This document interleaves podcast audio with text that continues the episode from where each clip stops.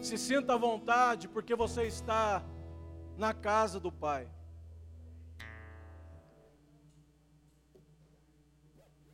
E que de fato hoje nós possamos receber mais de tudo aquilo que Deus tem feito nessa campanha. Acredito que Deus sempre tem algo diferente para nós. Deus nos chamou para viver em novidade de vida. E se hoje você está aqui é porque Deus quer realizar algo na tua vida. Se hoje você está aqui, Deus quer fazer algo extraordinário na tua vida, quer abrir o seu entendimento para a compreensão daquilo que Deus pode fazer na tua vida. Então esteja atento. Quem tem ouvidos, ouça o que o Espírito diz à igreja. É Cristo que nos motiva a estar nesse lugar. É Cristo que nos impulsiona a vir numa noite como essa, a receber uma palavra. Porque para onde nós iríamos, ou para onde nós poderíamos ir, se somente o Senhor tem palavras de vida eterna. Aleluia. Aleluia. Por isso, nessa noite, querido, já abra lá em Gênesis, capítulo de número 3. Como eu sempre disse, o Senhor sempre me direciona a Gênesis. Porque é o princípio, porque tem fundamentos, tem, tem tantas coisas que nos traz uma compreensão enorme daquilo que Deus pode realizar nas nossas vidas.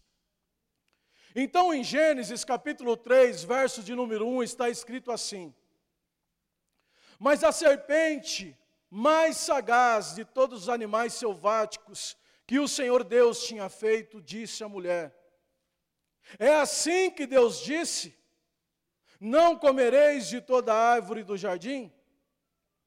E respondeu a mulher: Do fruto das árvores do jardim poderemos comer mas do fruto da árvore que está no meio do jardim, disse Deus: dela não comereis e nem tocareis, para que dele, para que nele, não tocareis nele, para que não morrais. Então a serpente disse à mulher: É certo que não morrereis, porque Deus sabe que no dia em que dela comerdes, se vos abrirão os olhos, e como Deus sereis conhecedores do bem e do mal. Até aqui por enquanto. Então, queridos, devido a esse evento no Éden, muitas consequências vieram sobre nossas vidas. Algumas consequências irreversíveis, como a morte.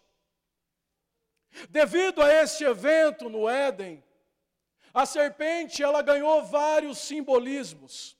A serpente, ela ganhou várias características.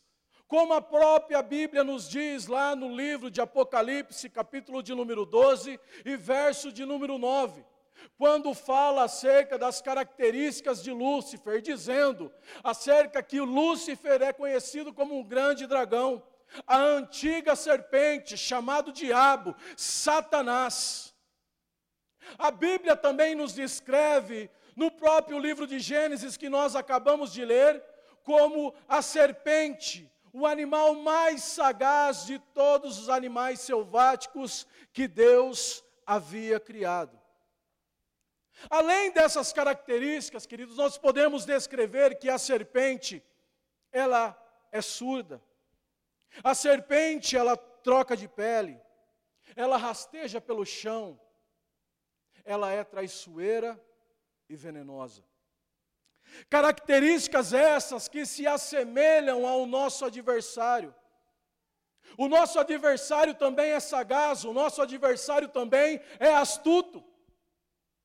Porque ele anda em nosso derredor procurando a quem possa tragar. O nosso adversário também ele é surdo, porque ele não ouve as palavras da verdade, eles não ouve a palavra de Deus. Então nós vemos que a serpente ela pode se camuflar muito bem. assim como o nosso adversário, ele é letal, queridos. E foi exatamente isso que nós vemos no jardim do Éden. Nós lemos que Lúcifer, ele utilizou uma serpente para lançar o seu veneno sobre a criação. E é exatamente esse veneno que muitas das vezes nos paralisa em todos os sentidos. Veneno esse que é perigoso o suficiente para nos levar à morte e morte eterna.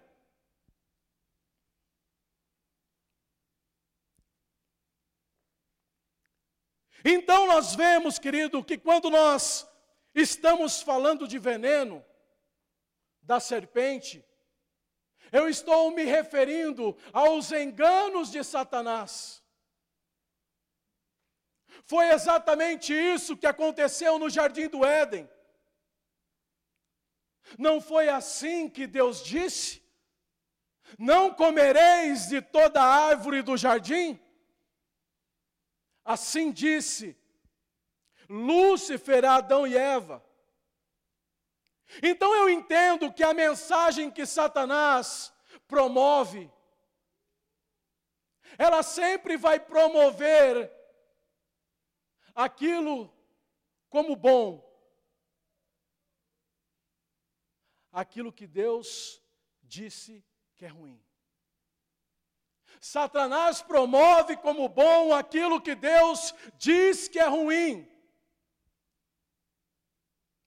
A mensagem de Satanás, o engano de Satanás, sempre nos levará a desejar aquilo que Deus proibiu, a desejar aquilo que Deus diz ser mal.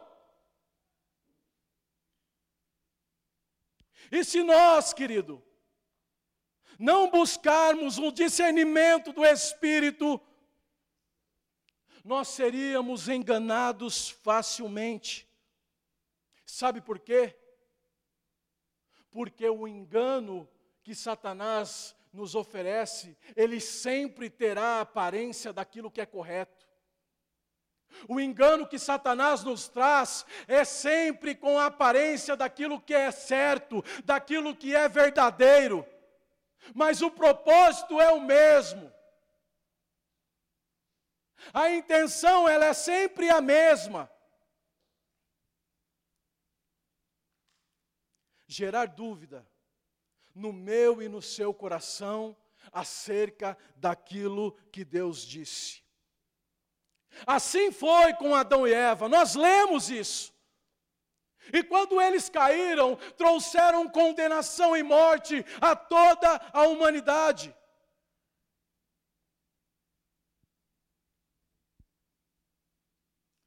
Todos passaram a estar debaixo do veneno da serpente.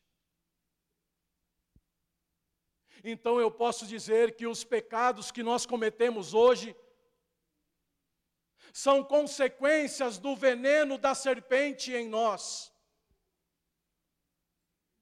Por isso que todo ser humano que nasce debaixo do sol, ele nasce debaixo do pecado. Romanos capítulo 5, verso de número 12, vai dizer isso. Que assim como por um homem entrou o pecado, e pelo pecado entrou a morte, a morte passou a todos os homens, todos pecaram. Então eu e você, nós estamos com a nossa existência envenenada. E diante dessas coisas que ocorreram, eu comecei a me questionar e buscar a Deus, mas o que Satanás ganhou fazendo isso? O que Satanás ganhou levando o engano no coração do homem? Eu entendo que Satanás ele viu na perfeição a oportunidade de realizar o desejo mais íntimo do seu coração, de se tornar o Deus desse século, de se tornar o príncipe desse mundo. Ele encontrou na perfeição isso. É algo que nós lemos, lemos e relemos e muitas vezes passa despercebido. Mas quando Deus criou todas as coisas e colocou o homem no jardim, o colocou com dois propósitos, querido. O primeiro propósito Deus colocou o homem no jardim foi para lavrar. E o segundo foi para guardar. Agora eu te pergunto, se todas as coisas que Deus havia feito era bom, era agradável, por que Deus direciona o homem para guardar aquilo que Deus criou? Guardar do quê? Guardar do quem?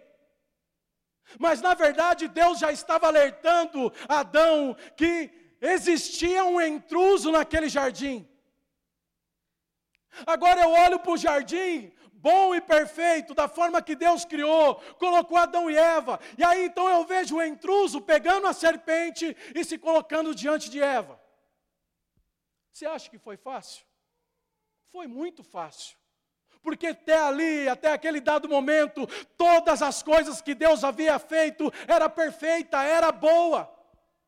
Então foi fácil Satanás usar da ingenuidade de Eva para lançar o seu engano. E então, Satanás ele consegue o que ele quer. Quando ele lança um engano sobre Eva, e Eva vai, passa para Adão. E quando Deus chega no jardim do Éden, aqueles dois casais pegam o engano que Satanás ofereceu e apresenta a Deus como se fosse uma verdade. Olha, mas foi a mulher que o Senhor nos deu.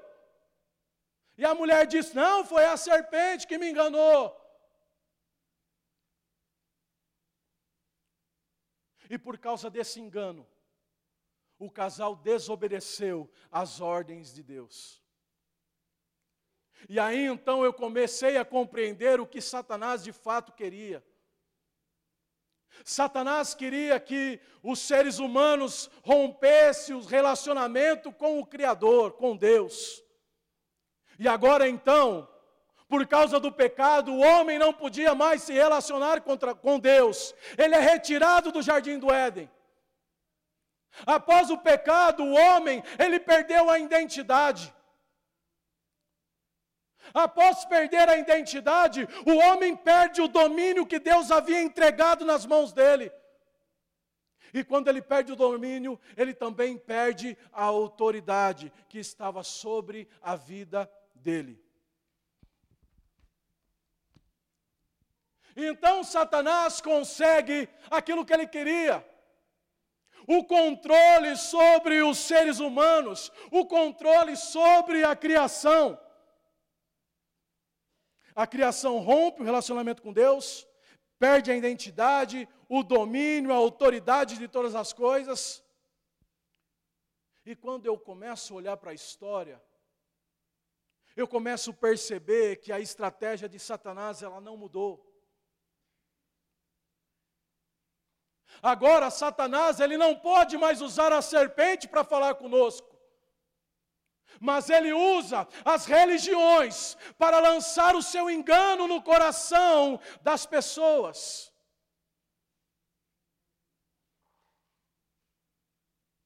Quando eu estou falando de religião, eu estou falando do homem buscando meios para buscar a Deus, para se achegar a Deus. Quando eu estou falando de religião, eu estou falando de mais de 60 mil religiões diferentes uma das outras. Eu vejo o homem dizendo que todos os caminhos levam a Deus. Então Satanás, ele usa a religião para continuar envenenando as pessoas, envenenando com um engano.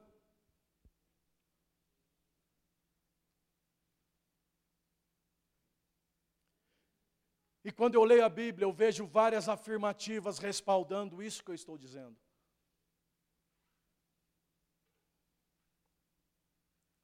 Quando eu olho para o livro de Mateus, capítulo de número 3, verso de número 7.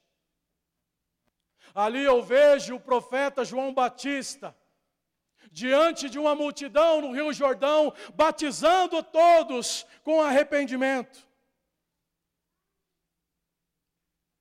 E ali então João Batista ele observa durante no meio daquela multidão os saduceus e os fariseus se aproximando para ver o batismo. E naquele momento então João Batista se levanta, olha para cima e logo brada: raça de víboras, quem vos ensinou a rejeitar a ira vindoura? Naquele momento, João Batista não estava xingando os fariseus e os saduceus. Mas naquele momento, João Batista estava relembrando, recordando eles do pecado do engano que foi lançado lá no jardim do Éden. Como a serpente fez, eles estavam semelhantes à serpente, lançando o engano sobre o povo. Abra comigo lá em Mateus, capítulo de número 23, versículo de número 13. Nós vamos ver Jesus sendo mais duro, falando com ousadia para aquele grupo de religiosos. Então, aqui no versículo de número 13, Jesus direciona a palavra a esse grupo de religiosos. E ele começa dizendo assim: Ai de vós, escribas e fariseus hipócritas, porque fechais o, as portas do reino dos céus diante dos homens.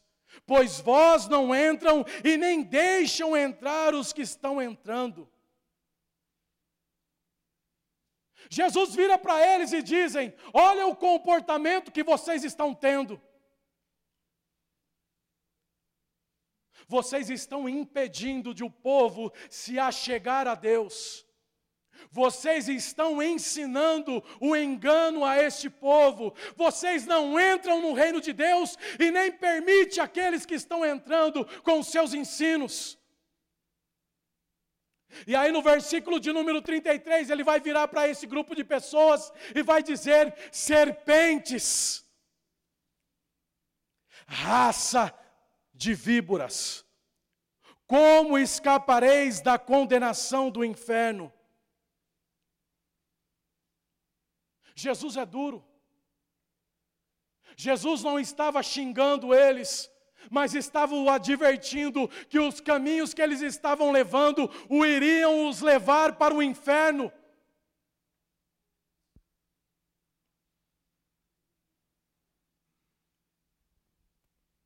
Então eu percebo, querido, que desde a antiguidade sempre houve uma preocupação com o engano que Satanás lançou e tem lançado no mundo.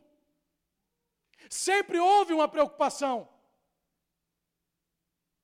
Nós podemos ver o apóstolo Paulo também mencionando os acontecimentos do jardim do Éden. Abra comigo lá em 2 Coríntios, capítulo de número 11. Verso de número 3.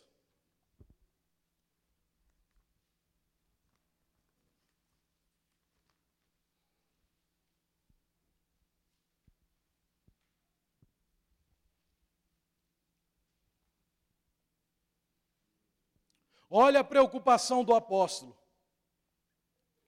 Ele diz assim: Mas receio que, assim como a serpente enganou a Eva com a sua astúcia, assim também seja corrompida a vossa mente e se aparte da simplicidade e pureza devidas a Cristo. Verso de número 4. Se na verdade, vindo alguém pregar outro Jesus que não temos pregado, ou se aceitais espíritos diferentes que não tendes recebido, ou evangelho diferente que não tens abraçado, a esse de boa mente o rejeitais. O apóstolo Paulo está alertando a igreja.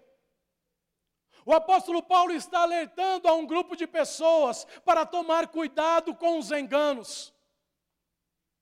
Ele temia que assim como a serpente em sua inocência fosse enganado, foi enganado, nós também viéssemos ser enganados.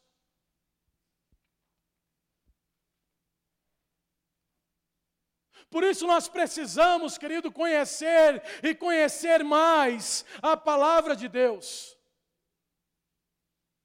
Esses dias eu e minha esposa estávamos conversando. E a gente estava naquela busca de receber algo de Deus. Uma palavra diferenciada, sabe? Nossa, Senhor, eu quero receber uma palavra, estou com sede de receber algo novo. Eu e ela falando, falou, nossa, parece que a gente vai para o culto e. Não que a palavra não está sendo pregada, mas eu quero receber algo diferente. E no meio desses, desses questionamentos, querido, Satanás ele vai oferecendo muitas coisas sai da igreja, vai fazer visita em tal lá, lugar, vai fazer visita em tal lugar, talvez lá esteja ministrando. E aí, na mesma noite, a minha esposa sonhou, teve um sonho, e aí onde Deus disse: O que, que procurais da minha parte? Por que você está procurando ir para outros lugares? Glorifique e exalte o meu nome, porque a fonte eu já te apresentei. Às vezes nós queremos, querido, algo mastigado, receber uma palavra direta do trono, mas nós nos esquecemos que Deus já providenciou a Sua palavra.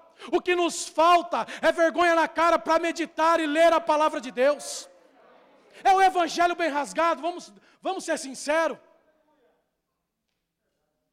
Nós precisamos abandonar as nossas práticas e criar tempo para meditar e buscar algo novo da parte de Deus. E eu falei, nossa, é uma, é uma grande verdade. E eu estava meditando nessa palavra, falei assim, nossa, e parece que Deus vai abrindo a, o entendimento, Deus vai encaixando tantas coisas. E Deus ele fala, o Espírito Santo fala. Nós precisamos ter mais tempo com a palavra de Deus. Então, desde a antiguidade já existia preocupação com os enganos de Satanás. Por isso, antes de entrar nos sinais que seguem aos que creem, nós precisamos compreender o versículo 14, melhor dizendo, o versículo 15 de Marcos, do capítulo de número 16. Porque no versículo de número 15, Jesus ressurreto apresenta-se diante dos onze. E ele se apresenta dando uma ordem. Ele se apresenta dizendo: Ide a todo mundo, pregai o evangelho a toda criatura. Aquele que crê, for batizado, será salvo, e aquele que não crê, será condenado. Jesus ele estava dizendo que só existe um meio de despedaçar os enganos de Satanás. E esse meio é através da pregação do Evangelho de Cristo, através da verdade.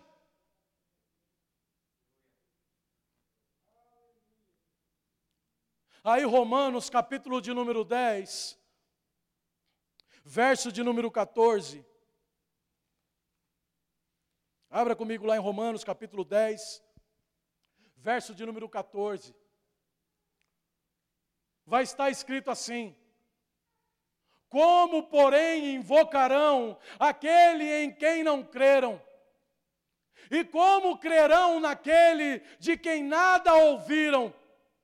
E como ouvirão se não há quem pregue?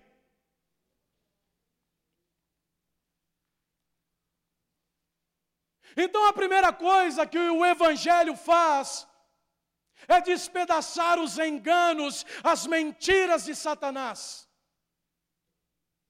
A segunda coisa que eu vejo que o Evangelho faz nas nossas vidas é restaurar a nossa identidade diante de Deus.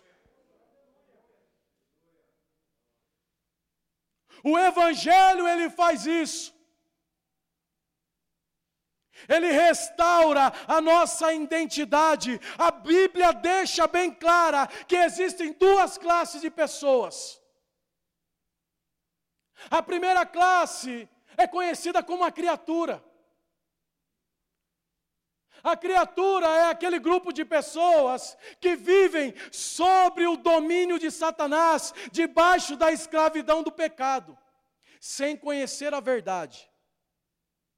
O segundo grupo de pessoas é conhecido como os filhos de Deus. A única diferença é que essa segunda classe, elas ouviram o evangelho, creram no sacrifício de Cristo e no filho de Deus. E então agora, eles deixaram de andar e de viver como criatura e passaram a andar como filhos de Deus.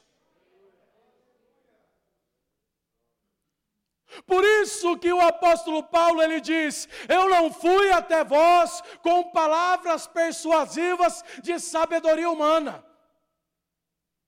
mas eu vos apresentei o verdadeiro evangelho. O evangelho é o poder de Deus. Então, se você quer viver o versículo de número 16 de Marcos, você precisa entender isso. Você precisa crer na mensagem do Evangelho, para que hoje, nessa noite, essa mensagem tenha um impacto extraordinário na tua vida. Você, em primeiro lugar, precisa ter a certeza de que você se tornou um filho de Deus.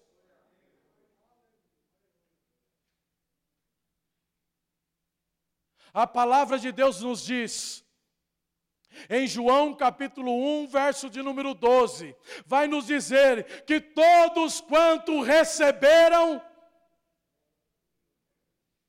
receberam o poder de ser chamados filhos de Deus. Então nós começamos a entrar no tema da campanha. E os sinais seguirão aqueles que creem. Mas eu quero te dizer nessa noite que essa mensagem ela é muito mais profunda daquilo que você está lendo. Na verdade, deveria estar escrito assim: esses sinais seguirão os filhos e filhas de Deus. E os filhos de Deus expulsarão demônios em meu nome, falarão em novas línguas, como nós aprendemos semana passada, e nesta noite nós estaremos aprendendo acerca de pegar em serpentes.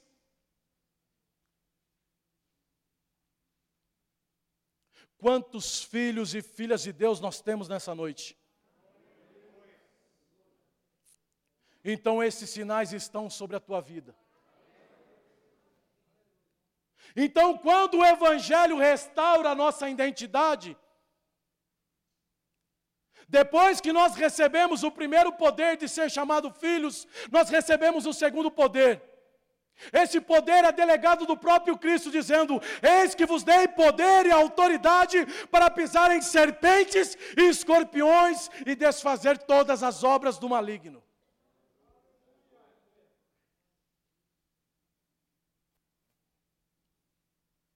O Evangelho ele faz isso.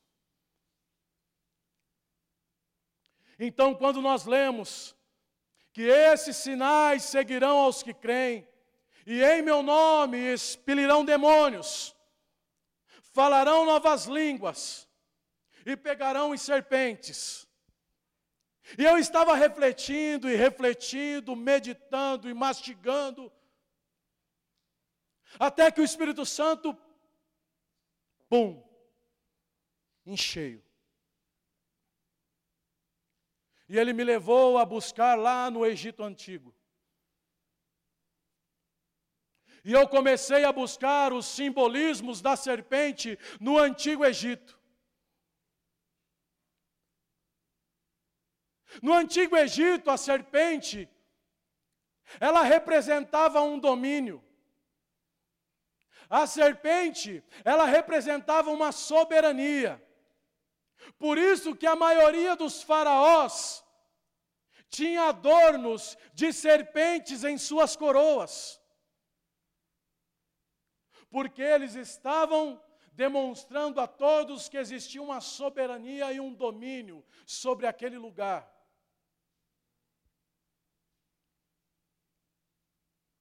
Por isso que eu lendo a palavra de Deus, eu vejo Deus olhando para Moisés e fazendo uma simples pergunta. Virando para Moisés e dizendo assim: Moisés, o que que você está segurando na tua mão? Êxodo capítulo de número 4, abra lá comigo.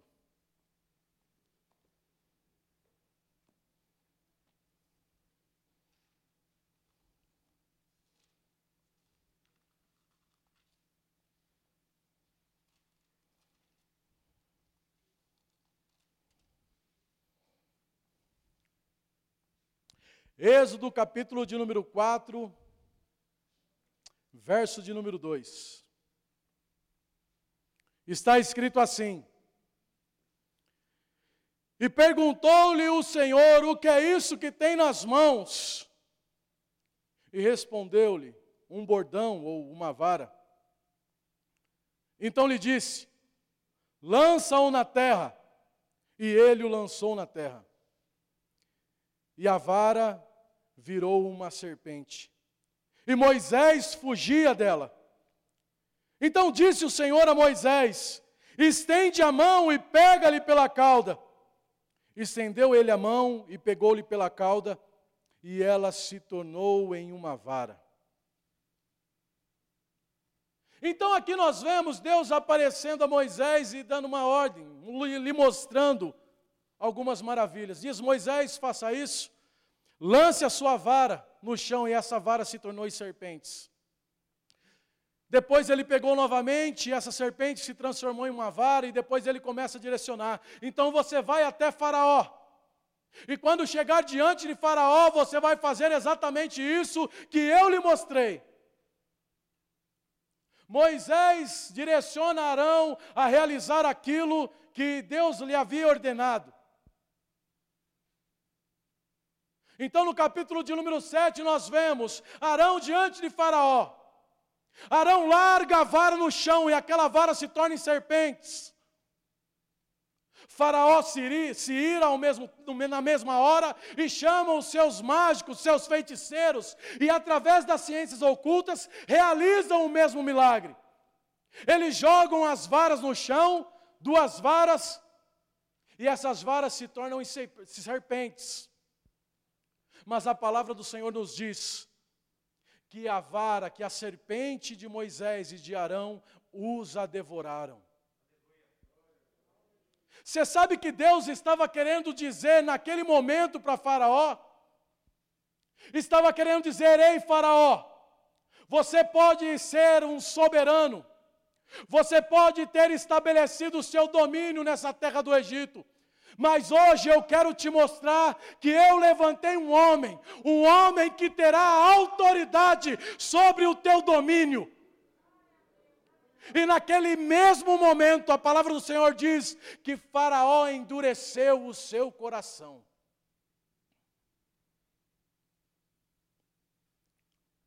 Você quer ver outra coisa? Outro exemplo? O povo estava andando pelo deserto. Mas de repente eles começaram a murmurar e falar mal de Deus e de Moisés, dizendo: Vocês nos tiraram lá do Egito, e agora nós vamos morrer de fome e de sede aqui nesse lugar. E eu vou dizer mais: a minha alma está farta desse pão que nós temos recebido todo dia. Então Deus ouve aquilo e permite que serpentes saíssem do deserto e começassem a picá-los. E então o povo começou a morrer com as picadas das serpentes abrasadoras. O povo logo percebe do pecado que cometeu, vai até Moisés e diz: Diga ao Senhor que nós nos arrependemos daquilo que nós falamos. Moisés se coloca na presença de Deus, ora ao Senhor. Então o Senhor direciona a Moisés fazer uma serpente de ouro, colocar numa haste e levantá-la. E diz: Todos aqueles que foram picados, se olharem para a serpente, serão curados. Você está vendo, querido, como se nós não buscarmos discernimento, nós podemos falar uma heresia muito grande. Porque se eu afirmar que a serpente, ela representa Satanás, no deserto Deus está fazendo o quê? Está levantando Satanás e está dizendo: Esse é o Salvador de vocês? De forma nenhuma. Deus estava dizendo: Eu levantarei uma autoridade sobre a terra, e todos aqueles que olharem serão curados. Aí nós olhamos lá para o novo Evangelho, nós olhamos lá para o livro de João. No João, em João capítulo 3, João vai fazer menção desse acontecimento dizendo: Assim como Moisés levantou a serpente no deserto para que todos aqueles que olhassem fossem curados, assim também é necessário que o Filho do Homem seja levantado para que todos aqueles que nele crê recebam a vida eterna. João estava dizendo: será levantada uma autoridade na terra e aí, queridos, nós começamos a compreender o plano perfeito de Deus. Porque somente alguém que não tivesse nascido debaixo desse domínio do, da escravidão do pecado poderia ter a autoridade e o poder de tomar sobre o domínio das trevas, sobre o domínio de Satanás. E então Deus faz o quê? Deus se coloca diante de uma mulher, uma mulher justa, uma mulher santa, separada. E Deus agora usa o ventre dessa mulher, usa o ventre de Maria. E o Espírito Santo vem sobre ela e concebe alguém que viria debaixo não do domínio do pecado, mas debaixo de um domínio celestial. E esse alguém é Jesus. Jesus é aquele que tomou das mãos de Satanás a autoridade que ele tinha. E então ele nos entrega em mãos essa autoridade para que nós possamos exercer o nosso papel aqui nessa terra. A terra geme, mas assim, mesmo gemendo, ela continua clamando para que os filhos de Deus se manifestem nessa terra. Para que os filhos de Deus exerçam a autoridade sobre o domínio deste mundo. Por isso, nesta noite, é noite de você entender que Deus te chamou para ser um representante dele aqui nessa terra. Assim como Deus chamou Adão para ser um representante dele na terra, lá no princípio, mas Adão falhou. Então foi necessário que viesse o segundo para restaurar todas as coisas, restaurar a nossa identidade, restaurar o nosso relacionamento, restaurar a nossa autoridade e nos entregar sobre o domínio das trevas. Por isso você não pode temer o inferno, você não pode temer os demônios, é eles que têm que temer de você, é eles que devem tremer, porque eles estão diante dos filhos de Deus. Por isso se preparem, querido, porque Deus te entregou a autoridade de pegar em serpentes, Deus está dizendo: Eu estou entregando na mão de vocês autoridade sobre um domínio que tem matado, roubado e destruído. E só através do meu nome vocês podem realizar essas coisas. Eu não sei qual é a situação que tem se levantado na tua vida. Esse domínio ele pode trazer muitas coisas.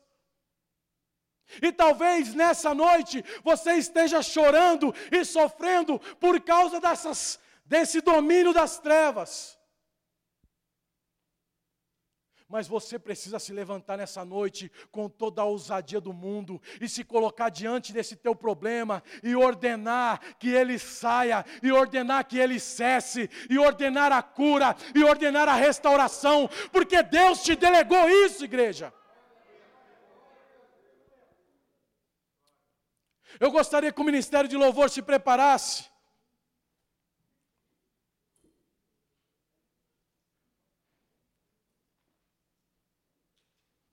Satanás, ele quer deformar a sua identidade.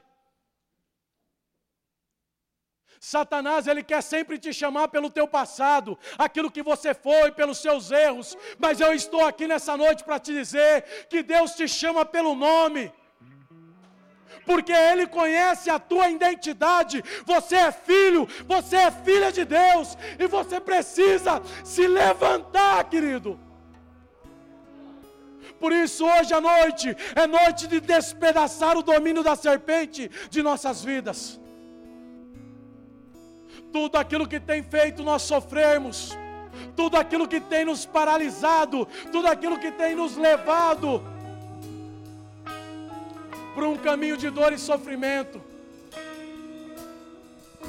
Nós iremos despedaçar os enganos de Satanás essa noite. Se coloque de pé, querido.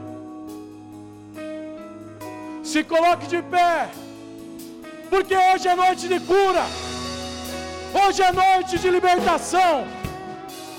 Hoje é noite do fim do domínio do inferno sobre a tua vida. Oh!